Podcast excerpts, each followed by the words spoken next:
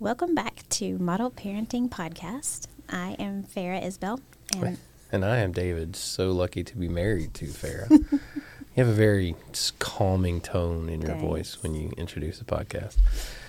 All right. nice. Hey, all right. Uh, yeah, we're starting episode nine. And uh, as we get into this, um, just want to let you know if you want to skip episode nine and 10, feel free. Uh, we're going to drill down on these next two episodes with worldview. We kind of touched on it slightly last week. Um, this is not going to be an exhaustive reference for how to develop a biblical worldview. This is just some Cliff Notes version. I think they call them Spark Notes now. That's what our kids use as Spark Notes. Um, but we uh, we're a little under the weather. We've got a little bit of um, some congestion going on, so hopefully we can um, not be too distracting with some of that as we uh, talk through this. But on the last episode, we introduced the circles and those concentric circles where worldview was the middle circle, behavior was the outer circle, and values was the middle circle. And that's kind of where we camp out most of the time. And that's where we're headed is towards these values. but since worldview really is what determines those values, we wanted to spend a couple of episodes on it. Um, if you are not interested in the worldview piece, if you're not interested in developing some biblical worldview, then feel free to, to step back and, and skip over to, um, I guess, episode 11 is what that'll end up being. But 9 and 10 are going to be worldview focused. So, um, just a couple of things as we um, get started on this one. Um, Fair and I, as, as we were becoming parents, I went to a leadership camp, and we'd already in one of the earlier episodes told you that we moved out to Seattle. Um, while I was in Seattle, I got um, kind of recruited into a leadership development team at the company I was working for, the construction company, and they sent me to a leadership camp because they wanted to develop their own leadership model to build leaders within their organization, and it was it was a really cool opportunity for me. You know, I was a I was a young kid, early twenties, um, getting an opportunity to go do this, and I went to a leadership camp in Colorado for a week. And in that week, I spent a ton of time. Um, they did some self assessments, some 360 assessments. We did a lot of um, aptitude tests and leadership exercises, and um, all of these these things that helped me better understand who I was as a person and how I was built. So, at that leadership camp, that's they introduced these circles to us. That's not an original idea. These concentric circles, and um, I've heard them called golden circles. People use different. This isn't a, an original concept, um, but that's as, as I went to that leadership camp and as I was digesting that information when I came home. Farah, uh, we, we hadn't yet we hadn't had Dax yet. That was in November. I was pregnant. You were super pregnant. We weren't really due because we were due in January, but right. um, you, you were super pregnant and sitting just staying at home. So when I got home, we were talking through these ideas, and I said, "Hey, I, I really think we can use this to better build our family and model our family, and have some some targeted values, so that we can teach our kids a biblical worldview without them knowing we're teaching them a biblical worldview." Um, Farrah and I were talking the other day, and we we say we Mr. Miyagi the crap out of our kids, um, and and when your kids are young, like when we started this, they can't understand these concepts of worldview. These are very deep, abstract type thoughts. Philosophical. It's very philosophical. I mean, it's very theological, and there, there's a lot that goes into them. So they couldn't understand that, but they could wrap their hands around the values. And if we taught them and trained them values that were based on a biblical worldview, then they would kind of by osmosis gain some of that biblical worldview because we were so focused on the values. So that's kind of why we started with this worldview piece because we really wanted our kids to have a biblical worldview. Um, and the resource, we'll, we'll talk about it later, um, really helped develop a lot of this. So, um, biblical worldview really kind of comes off of five questions. We're going to talk about two of them tonight and try to help you wrap your hands around two of the bigger pieces of worldview. Um, and we said worldview is kind of how you relate to God, and yes, that is that is accurate. Um, but more specifically, the questions that come out um, are, are going to help kind of hone in and, and drill down what that um, what that worldview piece looks like. And, and worldview, if you want to think of it in simple terms, it's it's literally just the lens at which you view the world. So right now I'm wearing reading glasses. So I can't see if if I take my reading glasses off, everything's really blurry and I can't see very well. When I put my reading glasses back on, then I can see. Farah has some nighttime driving glasses. Um, if she's driving at night, everything looks kind of what do you call it? Firework, Hazy. Hazy, hazy. firework. So the lens at which we view the world, and everybody has one. Whether you think you have one or not, everybody has one. Um, and it was developed through your upbringing. It was developed through your education. It was developed through multiple different facets. Have created a default worldview for you. Um, and Fair and I had a default worldview, and we thought it was mostly biblical. but as we got through some of these questions, we realized that, that some of our pieces were off a little. The world was had affected me a lot. a lot. I mean, I knew I was affected by the world, but I didn't realize how much. All right. So um, the the goal of this, and we're gonna, man, I'm saying we're gonna fly through these five questions. We're not gonna spend an, a ton of time on all this, but the, the idea of this is to introduce the topic. If you're interested in it and want to do more, dig into the resources that we're to give you um, through this episode. But ultimately, we believe that your model will be more successful if you do spend time and d- discuss this stuff with your spouse and you guys go through developing this biblical worldview so that you can communicate that and help your kids understand what that is. So, um, first question Do you have anything to add to that before we get into these questions? No. All right. Okay. First question, um, and, and they're kind of um, in order of importance of how you answer them. So, the, the top question to answer as you're discussing your worldview is who or what is my ultimate authority? Um, now, everybody who is listening to this podcast most likely is going to answer that very similarly. Um, we're all going to say, "All right, hey, God, that God is our ul- ultimate authority." But I think we need to to dig into that because we don't understand authority in Western culture the same way that someone in an Eastern culture would have done this, or especially in biblical times, um, about God's or Jesus' authority, because we don't live under a king. So, kings on a monarch, when when a king orders something or, or passes an edict, that's what happens. It's not a oh we get to vote on it or oh you know we don't really like that piece so we're not going to do that or no what he says goes and if you don't do it you're you're probably going to get executed um, publicly executed because that's the um, manner in which they wanted to control the population. So what what we understand most about kings are most of the time they're bad guys in hero movies. And you got this scrappy young upstart hero who is defying you know, you got the Robin Hoods and and the Three Musketeers and all these kind of guys who are defying the will of the king.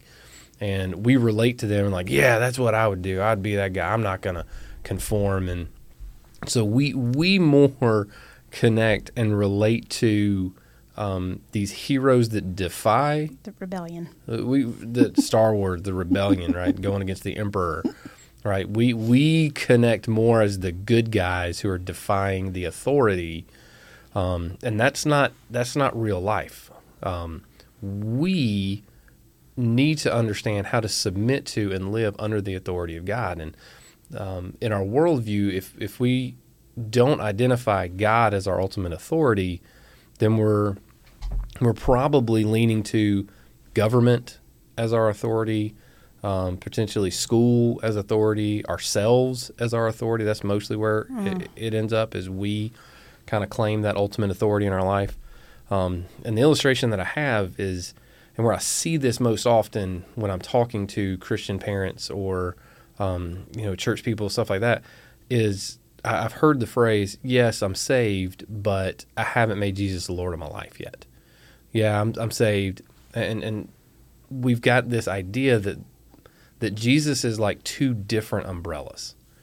He's got a salvation umbrella, and he's got a um, authority umbrella, and we all love the salvation umbrella, right?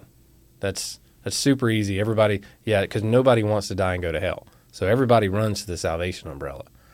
but we still kind of want to do life our way. We want to do our own thing. So we keep that authority umbrella that Jesus gets to direct the steps of our life. We keep that one over off to the side. Did you want to add in something there? Well, I mean, that part just comes first in Exodus. I mean, he saved them, he brought them out first, and then the authority came later. And, and so we just stop short, I think, off too often. I think so. I think we're all definitely interested in the saving part. Yes. We struggle to move past that. Move past that and submit to the authority. Um, a couple of verses of scripture I wanted to look at, and Farrah's going to read this for us. Um, is Matthew chapter 7, verses 21 through 29. And, and I think we're going to start to see and understand some of this obedience and authority that Jesus has and how he connects it in a, a worldview type idea. So, if, can you read that for us, babe? Not everyone who says to me, Lord, Lord, will enter the kingdom of heaven, but the one who does the will of my Father who is in heaven. On that day, many will say to me, Lord, Lord, did we not prophesy in your name, and cast out demons in your name, and do many mighty works in your name? And then will I declare to them, I never knew you. Depart from me, you workers of lawlessness. Should be some more of that, right? Oh. 229. Oh. Everyone then who hears these words of mine and does them will be like a wise man who built his house on the rock.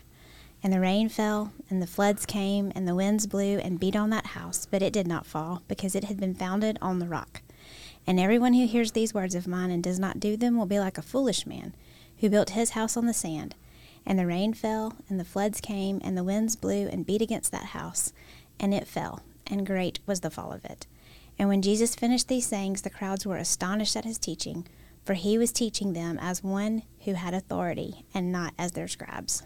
Okay, so here here's a great picture just right at the end of that verse that Jesus taught with authority, not the Pharisees. Pharisees struggled with this ultimate authority because their authority was the law. They didn't view necessarily God as their authority and the God was the giver of the law. They viewed the law as the authority. And, and the people who were listening to Jesus in this passage recognized that there was some authority that he had and that he spoke with that wasn't there with the Pharisees because there was some relational authority there.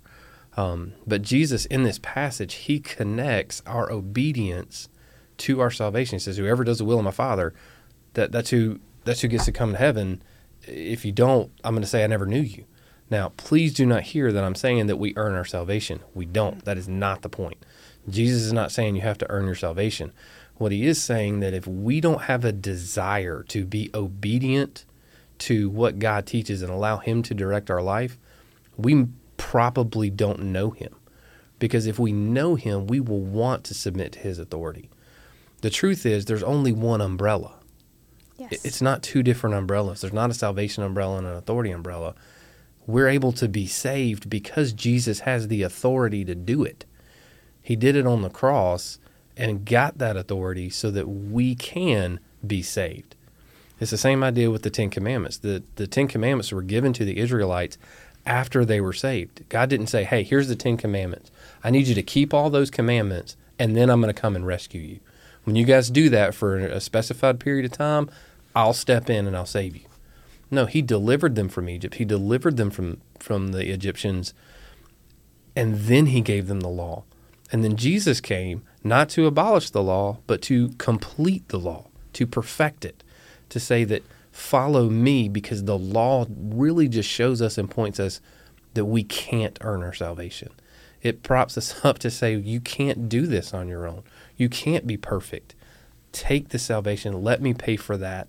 Take my, my, my saving grace and mercy that I offer you and submit to the authority that I have because I earned that. Um, one of the biggest places this shows up in Scripture, this idea of um, authority, recognizing Jesus authority as as linking to our salvation versus just wanting that that salvation and freedom is actually on the cross. When Jesus and, and the passage is Luke 23, 39 through 43. We're not going to read it all just from a time perspective. But Jesus is on the cross and, and he's got um, two guys being crucified with him on his right and his left. And one of the guys says, Hey, Jesus, if you're so good, if you're so awesome, save us. Save yourself and us.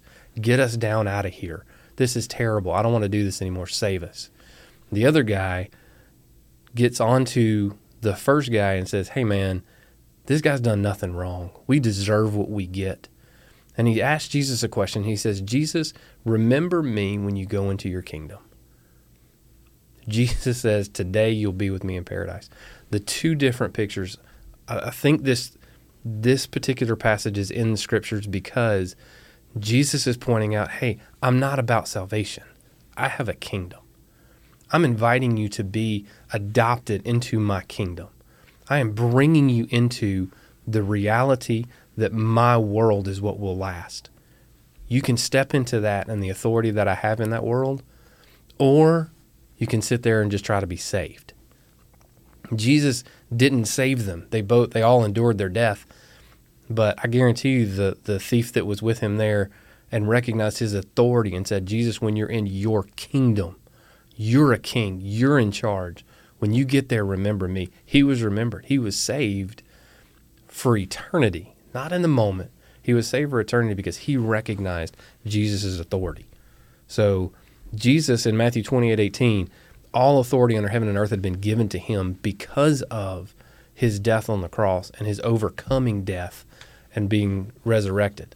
So Jesus' authority is the direct reason why we have salvation.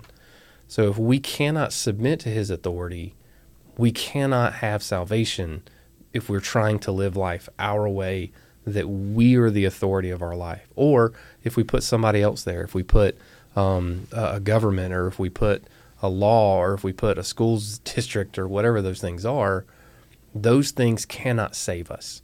Only the authority that Jesus has can save us. Okay, why are we talking about it? Worldview influences values.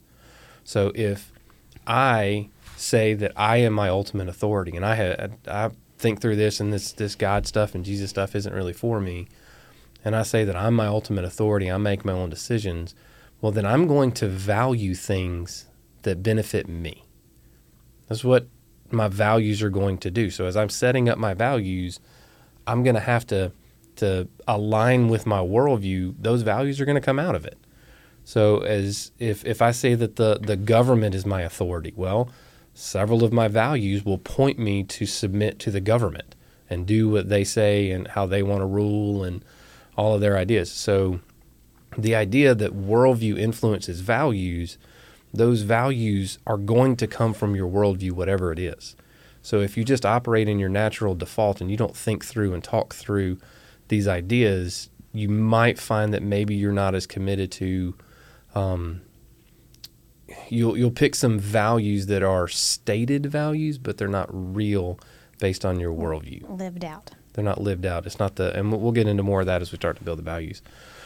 So that's quick, quick hip shot on who or what is my ultimate authority. My recommendation, if you're still listening to this podcast, is really dissect and, and say that God, understand how and why God is your ultimate authority. You can have other things there. I don't think that's going to be as successful, but that's that's my recommendation. So, second question that we're going to tackle tonight, and we're doing great on time, by the way. Nice. So oh, did you just say that I though? did. Commentator I or whatever. I did. but um, second question is, what is humanity, and how did we get here? Okay, and I'm I'm going to preface this that I'm going to say some things in this section that I don't mean to be offensive or step on your toes. They might, um, but please hear that I'm saying that with love and encouragement as as your you as a parent, not with any kind of condemnation. So I will probably reiterate that again when I get into it. But I just I wanted to give you a heads up that um, I am really trying to communicate with some some humility here because I understand how some of these things get um, weaved into our life. So, what is humanity and how did I get here? Um, so, aside from talking about the birds and the bees, and I can't do that because Corwin's sitting with us tonight. She's hanging out because her brothers are at uh, a retreat. So, she's sitting in the podcast studio with us tonight, listening to her iPad. Um, I wouldn't want to talk about the birds and the bees in front of her anyway, right? On a podcast. Man, I mean, she's got it a little bit. That's a good point. We are not letting. Yeah, we're, we're not letting the world tell her. We're telling her. And We have the license. yeah, good point. So anyway, there's there's kind of three different answers of how what is humanity and how did we get here. Number one, Judeo-Christian answer is we were created by God. All right, we were created. All right, Adam and Eve got created, and then it just kind of went off from there. Great. There's a biological answer of we evolved or we become. So you've got the whole Big Bang theory. We were created. We weren't created. We, we just evolved out of ooze and amoeba into Neanderthals and Neanderthals are from monkeys and Various Neanderthals. ones. You however you, you want to do it, whatever that evolutionary path is. I don't. I don't know. I don't even remember. And then you have the philosophical answer that we just exist, and we become what we become. We are. We are here. We are, therefore we are. We are, therefore we are. So those are kind of the three different veins that you can take. I'm going to focus on the biblical view that we are created. And I'm going to specifically drill down into um, how we are continually created. Uh, so Farrah's going to read Genesis chapter 1, verse 26 to us. Um, but I think there's something that we need to consider inside of that. Go ahead. Go ahead. Okay. Then God said, Let us make man in our image, after our likeness, and let them have dominion over the fish of the sea, and over the birds of the heavens, and over the livestock, and over all the earth, and over every creeping thing that creeps on the earth. Okay, so God did what? Created man, right?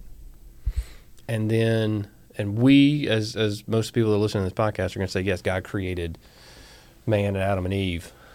But I think a lot of us stop there because after the creation story, I think we th- believe God just stopped creating.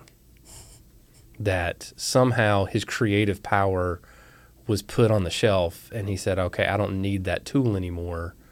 And we think biology takes over. Now, yes, God created biology and that man and woman would come together. That's where pregnancy happens.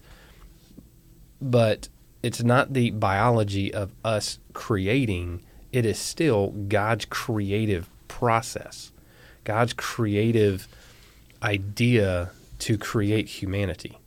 Um, Farrah wants to reference Psalm 139 right here. I mean, it just it just talks about before I formed you in the womb. So like he continues to create in the womb. But but I mean, Right, and and the problem is, is when we think of it this way that um, God's creation stopped and biology takes over, well, then we become God. And this is the part that I was going to tell you is maybe steps on toes a little bit. I think sometimes as parents, when we take on that role of God for our kids, that there is almost some obligation there, and that we created them, and it's not the joy of a gift as much as it is the obligation and the responsibility because we created it. And I just want to make sure we're clear. Make no mistake, God was the authority in creation.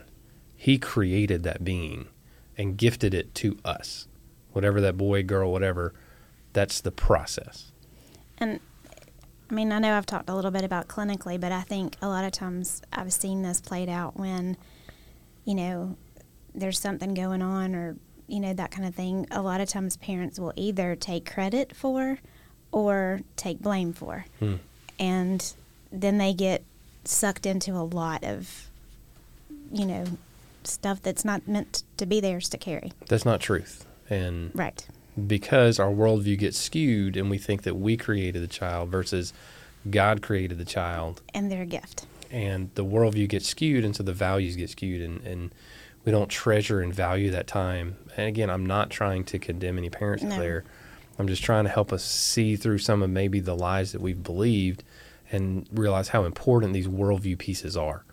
Um, Farrah, can you read Genesis 2 7 also, please? Yes.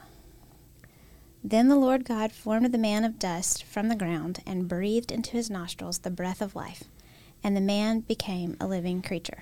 Hmm. So I don't have a breath of life. So when you and I conceived children, I did not breathe life into any of the three of those. Nope. God is the creator and sustainer of life. He is the breath of life. So we had a couple of pregnancies that didn't make it.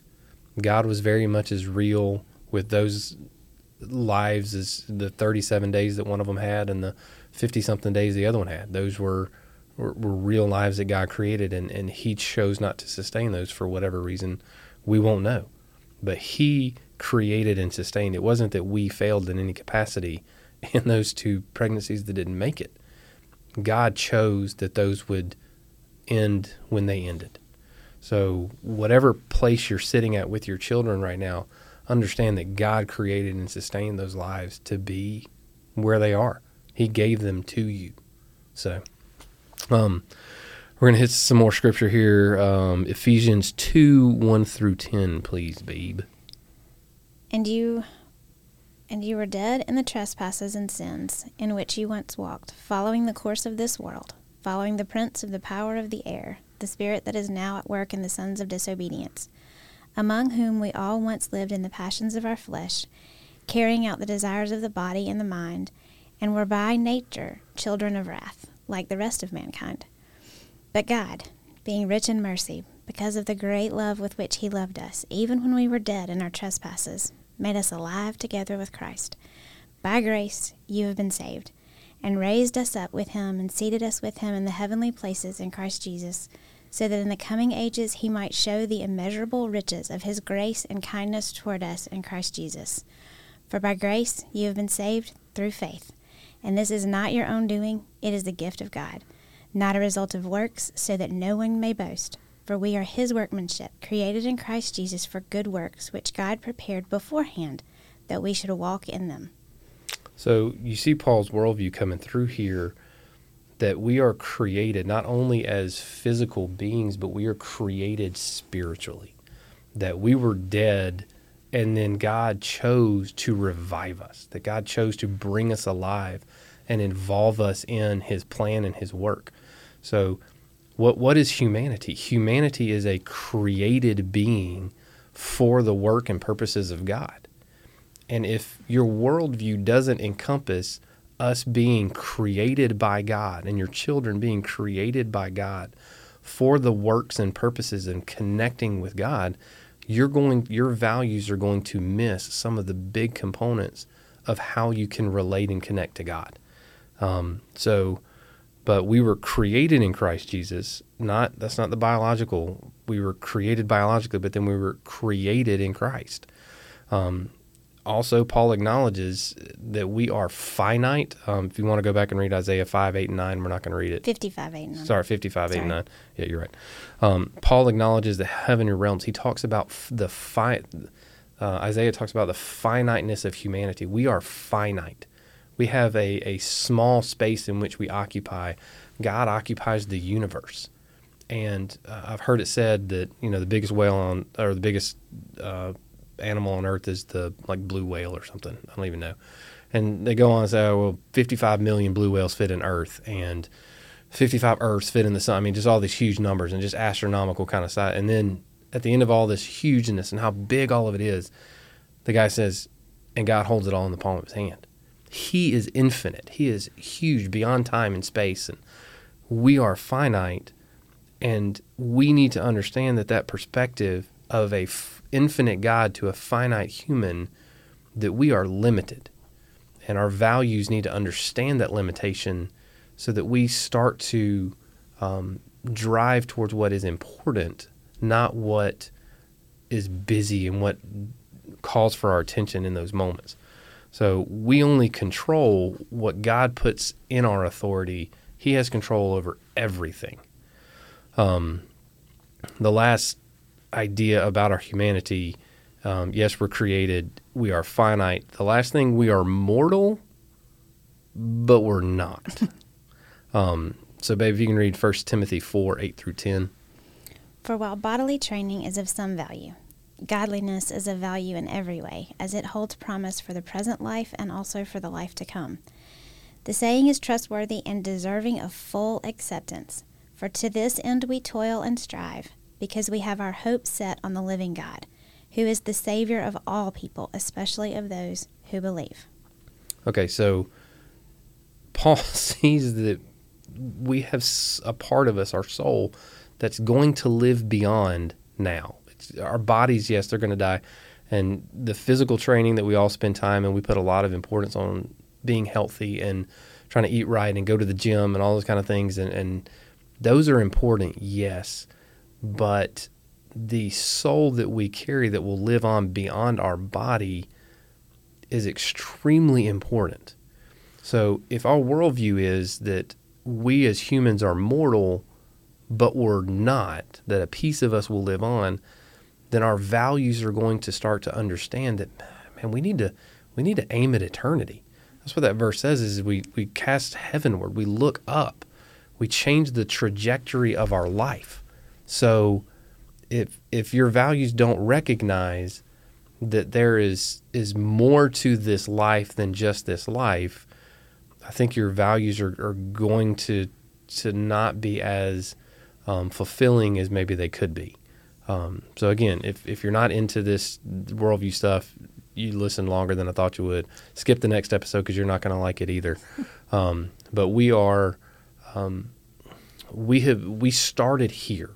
We started with these these worldview questions, and Fair and I, I want to say, a couple of months. We talked through this, and we looked through Scripture, and we read some books, and we read um, uh, different articles, and things. We we tried to understand what our worldview needed to be, and then the values that should come off of that to raise our children in a biblical worldview environment. And I will say, we did we did that beforehand work and all that conversation and stuff. But then as we started to live in our values, when I would bump into one of mine, I would try to sit with it for a little while and figure out what what deeper, what worldview thing what was I pushing back on and, and where was my struggle really? Um, and it usually was not whatever was going on in the value. It was a it was a worldview thing. Right. So worldview determines your values, um, and I, I, believe firmly that a biblical worldview will lead to uh, values that allow for the most rewarding life. Um, because values determine behavior. So if I believe that people are created by God, that they are finite, and that we will live beyond this um, current uh, skin suit that we have on, then I'm going to value people in a different way and I'm going to behave towards those people differently than if we're all just biology and we're all just cells that were created through uh, a biological process. Hopefully, you're starting to see and connect those dots of why we're starting with worldview. I said uh, the title episode last week was It All Starts Here. It really does start here with these worldview pieces. So, um, those are the two that we're going to tackle tonight. Um, so those are the two questions um, that we wanted to uh, talk through, and then talk through some of the implications about how those tie into values. Um, we'll get more into this um, after next episode, so that we can start to get through the stated versus actual values and and how to start to determine and build some of your value system. But we did want to camp out here for a couple of episodes to help you to understand those things. So. Um, the activity fair, you got an activity for us tonight? Yes, our connection activity is to play with umbrellas. And I know this sounds kind of silly, but I do want to encourage people to to pray and to talk to God before they go into this activity with their kids and just be like if there's something that you want to reveal to me about how I'm interacting with you know the way that you run the world God please like I'm submitting to that um, because he will show up big in these playthings. Um, but basically, play with umbrellas in the rain, and then also play um, on a sunny day when, like right around lunchtime, when the sun is really high and you can see the shadows.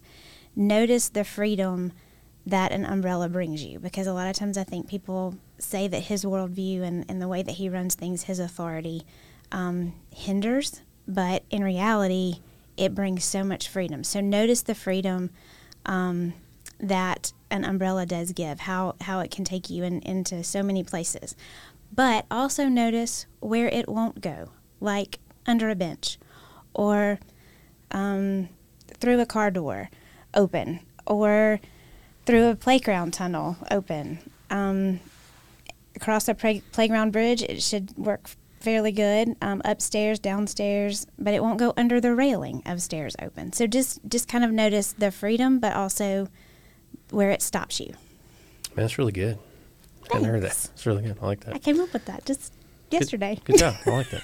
I didn't i think he did but nice. um, our resource for tonight um, is another book, and I will tell you up front, it is a really chewy read. Um, we haven't read it for years, just because the thought of going back into it kind of kind of terrifies me a little bit. Um, but the book is Think Like Jesus um, by George Barna. Um, the Barna Group did a bunch of research and found that 90 something percent of church going Christians, not people who just claim to be Christian, but church going Christians, 90 something percent, high 90 percent, did not have a biblical worldview. And he goes through and he talks through some of these questions that we're talking through and these ideas and, and helps Christians develop a biblical worldview so that they can um, articulate that and understand kind of the, the why behind the what in dealing with God and why some of these things, um, how they flesh out and play out in our life. So um, it's a great book, but just understand that it is an academic type chewy read. It's not going to flow conversationally. It, it, it's a it's a tough book. So I encourage you to pick that up and uh, read it if you're interested in this worldview stuff. If you're not, then you can just skip on over to the next episode or even uh, skip episode 10 and just go straight to 11. So I have a couple of other resources that I've read and some different parenting stuff um, that I'm also going to attach in the show notes. But they kind of touched on it. Think like Jesus was the best out of all of them. So, all right, all we got for tonight. So, um, this is our worldview episode on authority and humanity, and hopefully, you got something out of that. Uh, if you got any questions, feel free to shoot us an email, comments. Um, a lot of you guys are, are listening to this and texting with us, and it's great. It's been fun to interact with you about these ideas and this content. So, um, keep that coming. It's super fun to, to have that with you. So, but feel free to shoot us an email at modelparentingpodcast at gmail.com or shoot us a text or uh, whatever kind of questions you got. And uh, hopefully you'll catch the next episode and hope you guys take care. Thanks.